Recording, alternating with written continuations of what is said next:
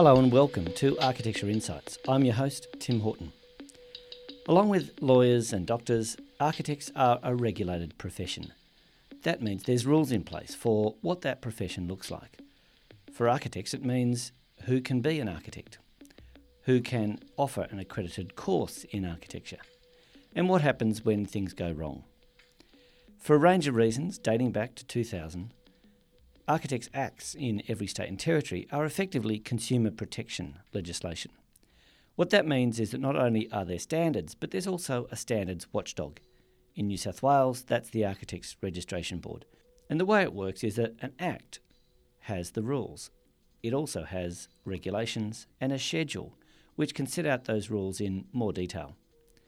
And while the Act doesn't change, the regulations and the schedule can change more often. They can be swapped out if they need an update.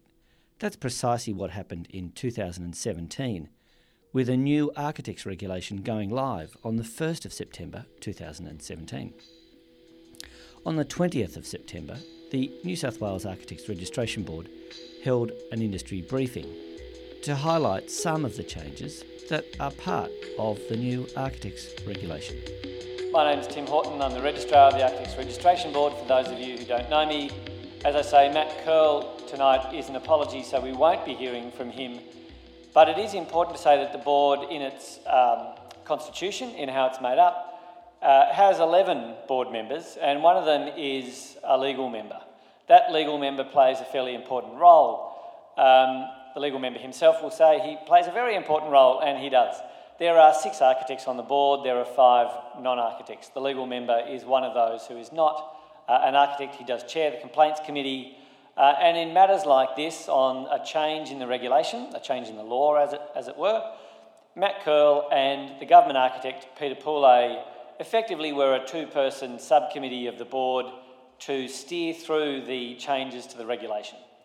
And the way this works is important. So, why did the regulation change?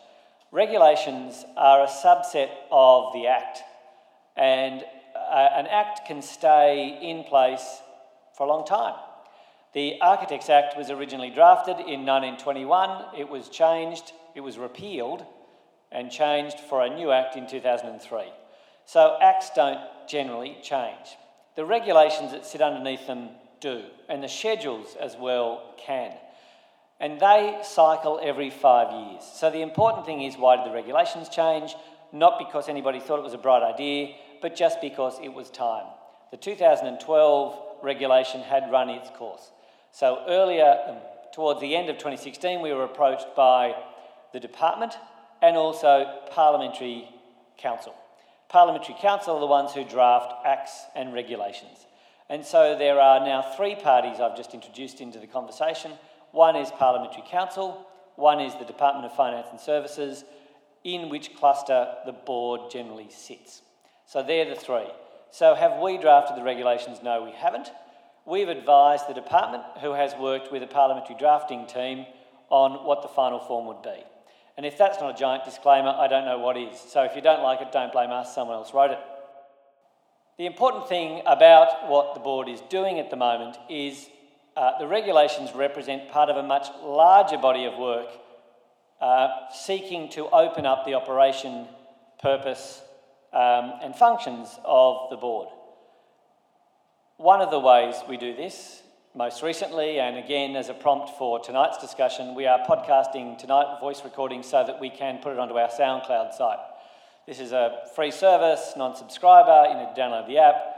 And the point is that there are now um, 15 different um, talks from what it means for registration and what the pathways are to registration as well as um, more expansive discussion with some of the international speakers we have at Sydney Architecture Festivals over time, uh, and Byera Hadley scholars, etc. So, what is important, I guess, in introducing the idea of the architects regulations changing is we actually decided to leap into this as a, as a chance to push the board forward.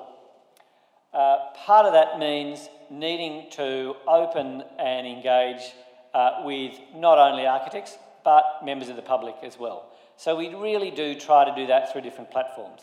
And so up on screen, what you've got is the logos for our Twitter site, SoundCloud, Instagram, LinkedIn, Facebook, and YouTube. let's face it, most of you in the audience are on these platforms. The important thing is, I guess, I would plead with you to be part of these platforms. Not because I necessarily want you to tweet or to Instagram your sandwich from lunch, but we are increasingly putting so much information on this. We know that you don't wake every morning to come to our board website. We would like to think so, but we are happy to come to you. And so, one way to use social media is to just watch us and watch others, watch the Institute, watch government, um, watch your competitors on social media. And so, I really do implore you, and increasingly, I guess we are beginning to observe that we are placing information that you need to know on these sites, and I suspect in a few years' time, as an aside, it will become, uh, if not required, then certainly best practice. The other interesting thing in just setting the scene, given that we are talking about the architect's regulations, is that we actually think some of the work from the board's first ever strategic plan, which was endorsed last year for the period 2017 to 2020, actually directly addresses the work that we did with the regulations. We are going to get to the point where we are now moving from paper to digital um, uh, election of um, architect members to the board. There are two architects on the board that are elected by architects. Uh, last election that cost around $26,000 and around 25% of architects engaged with that. Um, what we see in moving to digital platforms is that hopefully that raises the level of engagement with architects, that more architects get involved, and that there are just, forgive me for saying it, slightly more agile ways of dealing with things. Candidate descriptions might actually, actually go online. That is being done in other jurisdictions, and it's about time New South Wales did the same. So that is this, this shift to the digital is actually part of our strategic plan, and that is also informing the work that we did with Parliamentary Counsel and the Department on the new regulations. So I'm just wanting to seat it into something that didn't just happen to us, but something we saw the chance to do something active about. Part of that, allow me to just explain what I mean by that. We invited many of you as part of your re registration to A, do it online, which has been the case for the last five years anyway, but secondly, invited you to add information that you wish to make public. We will get to this about recording particulars in the register, as Parliamentary Counsel chose to phrase it. In essence, what we were saying is from our lived experience, we get questions all the time through phone calls from prospective clients who want to know if John Smith is an architect or not.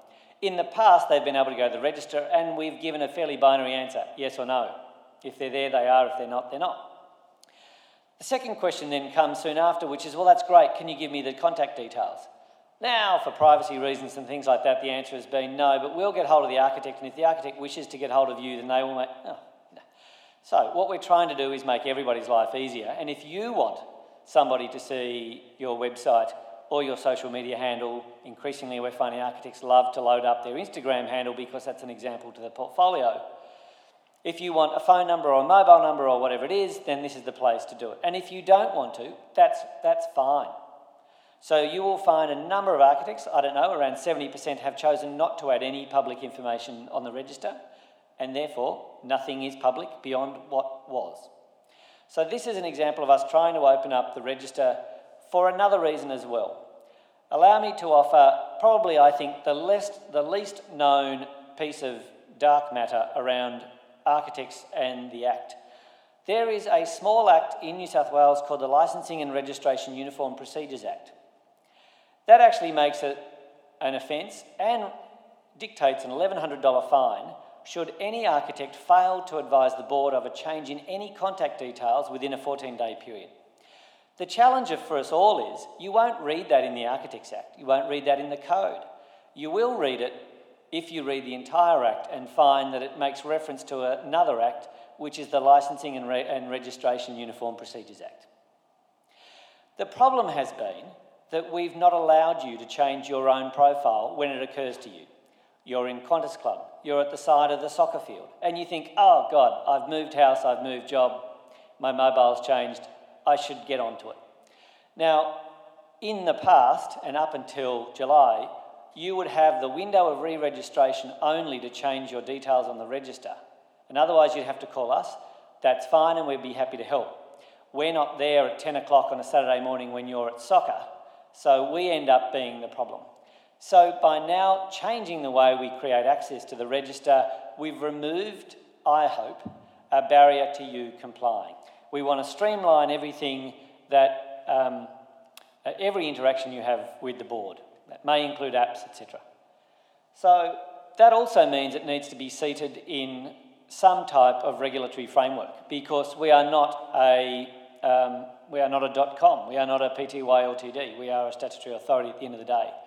And so our decisions are rightly challenged and our work needs to be uh, rightly seated in, if you like, law. The Architects Act, as I say, we should regard as fairly static. To change it requires um, uh, effectively agreement of both Houses of Parliament, etc. The regulations is, is a little bit more flexible. It is something that can be presented by Executive Council to the Governor and effectively assented into, um, into, act, into action. So the Architects Regulation is the one that's been updated a few times since the Act came in in 2003, and as I say, 2017 was just the year that it was time to do it all again. Um, so there are also schedules associated with the regulation. That's actually, of course, where the Code of Professional Conduct comes in. The code is both seated in the, the, the regulation, you'll find the code in the regulation, but it's also pulled out because nobody wants to pull out the entire regulation for their client. So there's an excerpt, and that's called Schedule 2, which is the New South Wales Code of Professional Conduct. So, what is in the regulation? If we go to the table of contents, there are four parts. The first, just like working with a builder, there's the preliminaries the bit that's kind of the stuff that makes it all happen. We're not really going to talk about that because that is what the name of the Act is, etc., what the name of the regulation is, etc. The meat exists in part two to four, and then I want to talk about the schedules. So, allow me to talk about part two. We've jumped into part two, which deals with registration. So, there are rules about uh, what an architect is, there are also rules on how an architect becomes. So, here is what is an acceptable qualification. If you have a diploma of building design from the Nepean TAFE and I want to call myself an architect, can I? No. Why not? Well, there's a procedure around that. So, part two, clause four, actually deals with the qualifications. What's interesting about this one is what was in the uh, regulation was that it stipulated there shall be four universities, and they shall be approved, and should you have a degree in architecture from an approved course from those four, you may go on to sit, you are effectively prerequisite to sit the exam. So that's rather interesting. Uh, in the next few weeks, there will be an announcement about a fifth university that will offer a course of architecture in 2018. Now, partly because we knew that, but also partly because good practice now is not to prescribe but is to effectively rely on performance standards, and architects know this. Then, in actual fact, the way it's been redrafted is that as long as it's a bachelor degree or master's degree in the discipline of architecture, and it's accredited by the Architects Accreditation Council of Australia as the prescribed architectural qualifications, that is the prerequisite to the pathway to registration.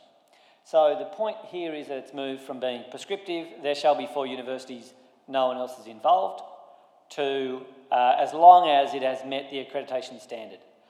There is a very interesting discussion to be had tonight on how that accreditation standard is changing, etc. There's a new procedure in place.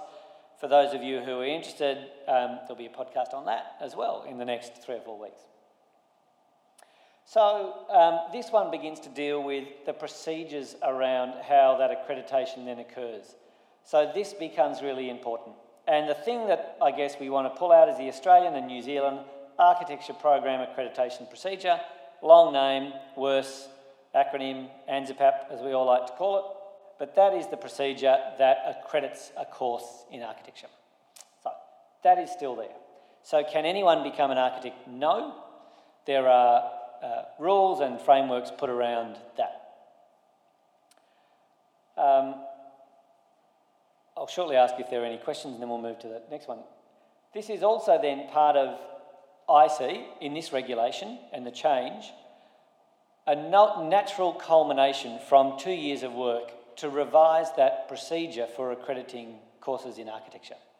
So it started in 2015, it has gone through, and in October, really in a week or two, we will have the culmination of that work, which is the procedures and the manuals, and we are scheduling now four accreditation procedures in New South Wales because they fall due, two interim reviews of the course of architecture in University of Sydney and UTS, and two national visiting panels for the University of New South Wales and the University of Newcastle.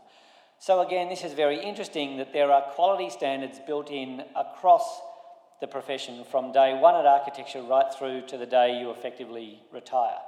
This procedure is all part of that. And again, we saw the chance to embed this new procedure, this approach, into the new regulations. Any questions on that? So we move to clause five, which is which has been reasonably contentious. I want to put um, minds at ease. Part five is about the particulars to be recorded in the register. So again, this is uh, there are two registers we can think of. One is the back end, allow me to call it that. This is the register the board has on your date of graduation, the date that you um, uh, completed successfully completed the exam, the day you got uh, the date you got registered. Um, for the small, very small number, 0.3% of architects who find this, um, uh, where, whether a complaint has been lodged against you and found. If a complaint has been lodged against you and dismissed, there is nothing in your record because it is nothing more than allegation. That is our back end. That's what we have as our database. Then there is the public register, and the public register is what we're probably all familiar with looking up. We look up ourselves to see if we're on there because we've forgotten our registration number, etc. And pretty much it's name, rank, and serial number on there. And this is again the thing that we wanted to move beyond. We found that it wasn't particularly helpful to consumers to get name, rank, and serial number. So we asked in the last registration period would you like to put details on the public register that others can see. We needed to have, if you like, a statutory framework behind us to do that. And so that has become built in. We now have, there is nothing stopping you from self electing to have information made public. It helps as well to have a regulation say that we can. So that is what's happening in some ways with this clause 5, particulars to be recorded on the register. There's some obvious stuff which has always been there the registration number of the architect, the business address or the residential address. This has some very interesting implications for when we want to run data um, mapping on who architects are and, and where you come from.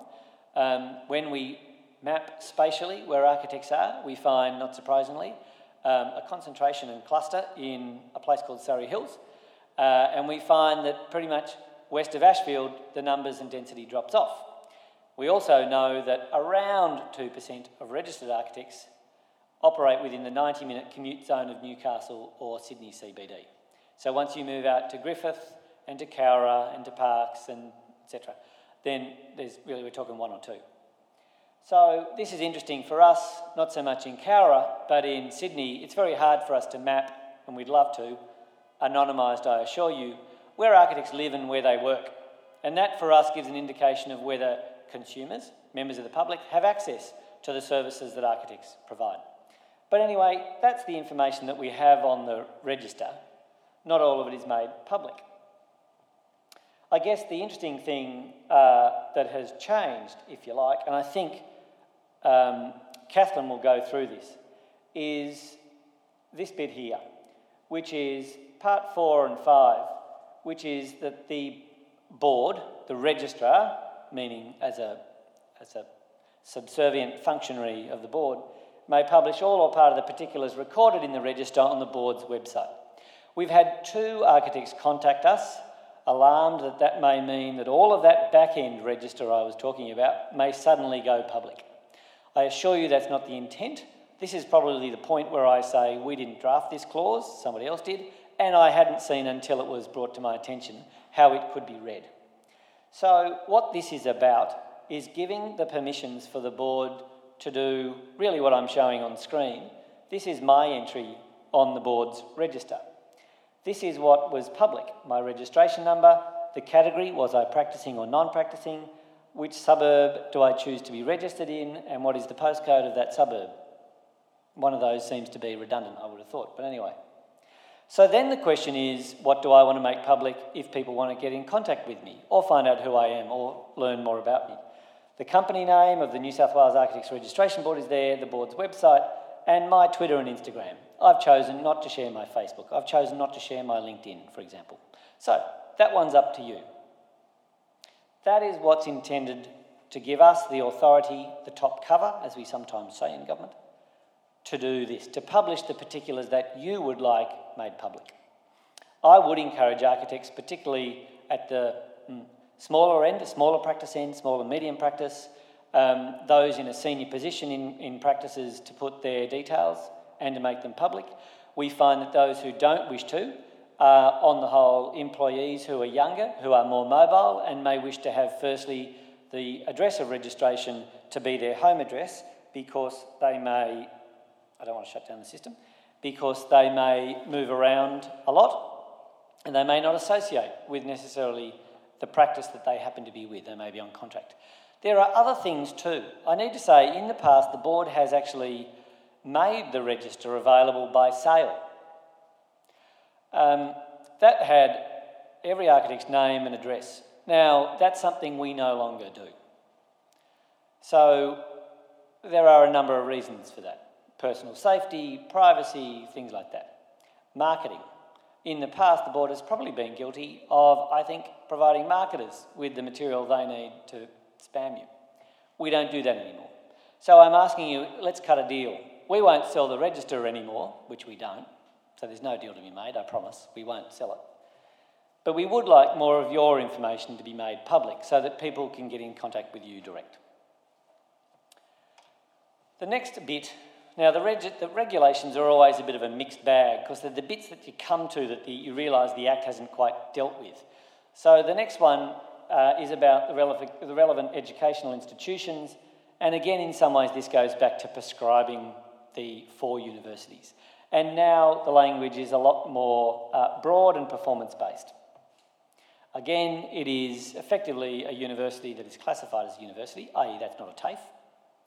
And secondly, that then means that they are universities that offer the bachelor or master's degree in the discipline of architecture, so accredited by the Architects Accreditation Council of Australia. That's the change to that clause, or that's the new clause, away from being prescriptive. Then we have a flow on effect of that. Because the regulations prescribed for universities, it actually meant that the academic member that sits on the board could only be appointed by four universities. What's more, the regulation even decided that they would dictate what the rotation was. That it would be the University of New South Wales, and then it would be the University of Newcastle, and then it would be the University of Sydney, then it would be UTS, and then back to the top again. So you throw a fifth university in, or a sixth, or whatever. And again, there's an existential question to be had, maybe over a glass of wine, as to how many universities can be sustained, how many graduates can be sustained, etc. The regulation doesn't deal with that existential question. But what this is saying is that effectively there can be a number of universities, and the specific number does not matter, but the academic member shall be appointed on a rotation basis between all of them. So that's again, that's the change to clause 7. At the moment, the academic member for the board is Professor Gerard Reinmuth from UTS. So then we move from the regulation to the schedule. So, Schedule 1 is about the election of architects to the board. Uh, there are, as I said, 11 members of the board. Two of those, six of those are architects. Two of those are elected. How are the others? Um, how do the others come to be on the board? One is a ministerial appointment. There's a very interesting backstory to that that goes back to the hard fought work at the time of getting the Act passed in Parliament. And the question was should there be a majority of architects or a majority of non architects? And the, um, the deal breaker, or the um, thing that got it through, was that the minister would appoint the sixth architect, and that would be an architect the minister felt represented architects' interests on the board. That at the moment is Dr. Deborah Dearing, and that person, and, and Deborah is the president. The other architect on the board is ex officio, and that is the government architect, that's Peter Poulet. We have the academic member, we have two elected members, And we have the immediate past president of the Institute of Architects, thank you, Catherine Loseby, who at the moment is Shaun Carter. Thank you. They are the six. So two of those are elected.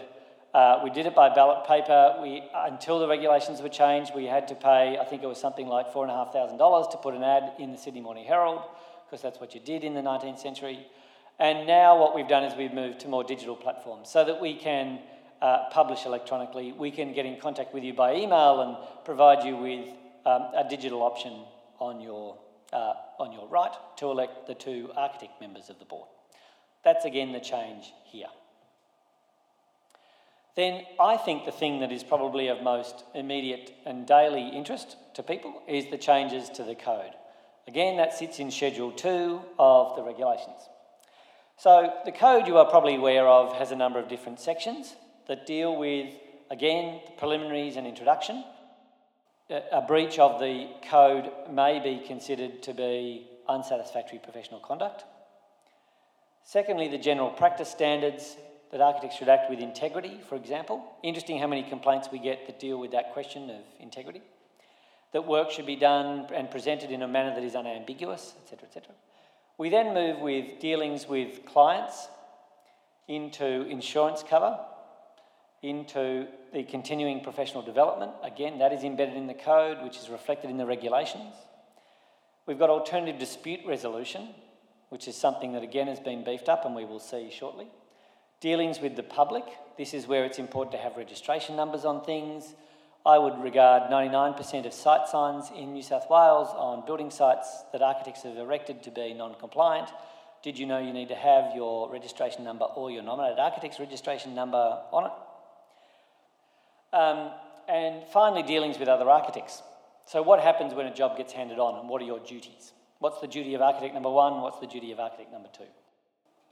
So, in the code of conduct, we see the two most common areas of concern, phone calls, and generally flow on to complaints to be Section 6 and Section 7. Section 6 of the code is the information you should provide to prospective clients or to clients. What information can they expect and when can they expect it? It's very interesting. It talks about that um, the information provided by an architect, I'm, not, I'm paraphrasing here, uh, will be such that you can make decisions as a client that are relevant to your project and that you understand the implications of those decisions, open brackets, particularly in relation to cost and time, close brackets. So when there's a budget issue, that is the element of the code really that often the complaints committee will look to to say, well, what information was provided in relation to meeting the budget, the decisions, uh, and the implications of those decisions. So section 6 and section 7 has real and practical effect. The other one is, is section 7, and this is to do with client architect agreements. There's been an important change that the board asked to have in there, and that was accepted. Anybody in this room who does work for a large developer will often find themselves inadvertently and through no fault of their own in breach of the code because not every element of section 7 which is a requirement of a client architect agreement, is in an engagement contract by uh, government nor large developers. So we felt it was important in some ways. I think this is a strategic pivot for the code which recognises that small and large practice, full and partial services, are often a different dynamic. For the first time, the 2017 Code of Professional Conduct puts an important rider at the top of section 7 and says, in effect, where the client architect agreement is drafted by or on behalf of the architect, the following applies. So if you write the agreement, they must be in there. Those provisions must be in there in section 7.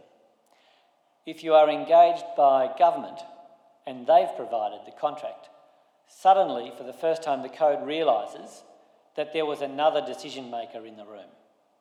I think this is really important, and it's something we felt was important to have in there. It's an important proviso. We do recommend to anybody who deals with the code not to read it on screen, having just said how much we love the digital world. We think it's too easy to screen up and to miss the detail. We say print it off, grab a cup of tea and a highlighter pen, and it's, the, it's, the, it's a fairly detailed and nuanced read that's important. Section 7, uh, I would encourage all of you to go through and read in, 20, in the 2017 version. Uh, in 2012, the code stated that architects should enter into a written agreement with the client before commencing. And that there was an exception for that if it was urgent, in which case the agreement was needed within 10 business days. I'm amazed at how many complaints we find, so therefore complaints that are, you know, are, proven, where client agreements are not in place. And we would say, how then do you know on what page you're starting?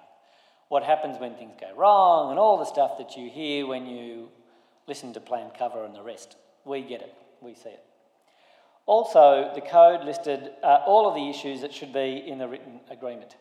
Now, what's interesting is in the 2012 code, that required the cost payable under the agreement to accurately, reflect the amount of work to be done for the client, including any variations.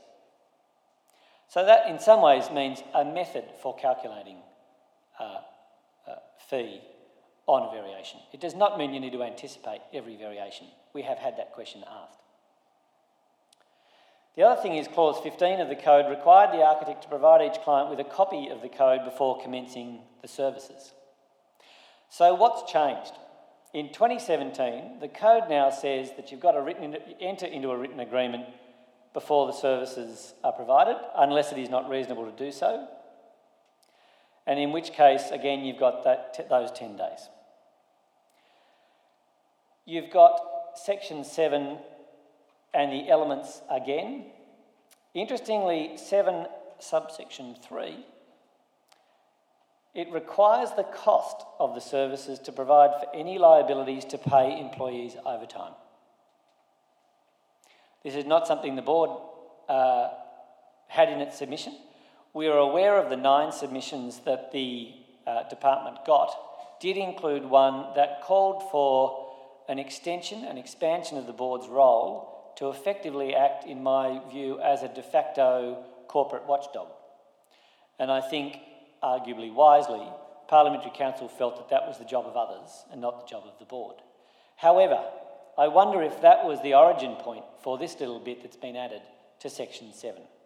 So the fee that is in the agreement must include the cost to provide for any liabilities to pay employees overtime.